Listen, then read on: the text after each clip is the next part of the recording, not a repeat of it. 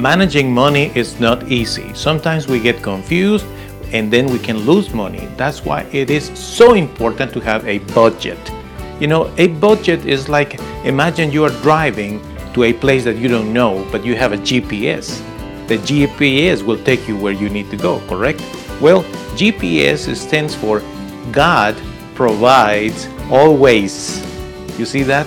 From the beginning to the end. Certainly, you work. You are smart, you are disciplined, you put effort.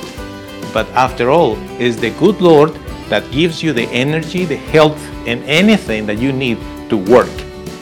Therefore, you have to be responsible and learn to administrate your money in the right way with a budget because God always provides.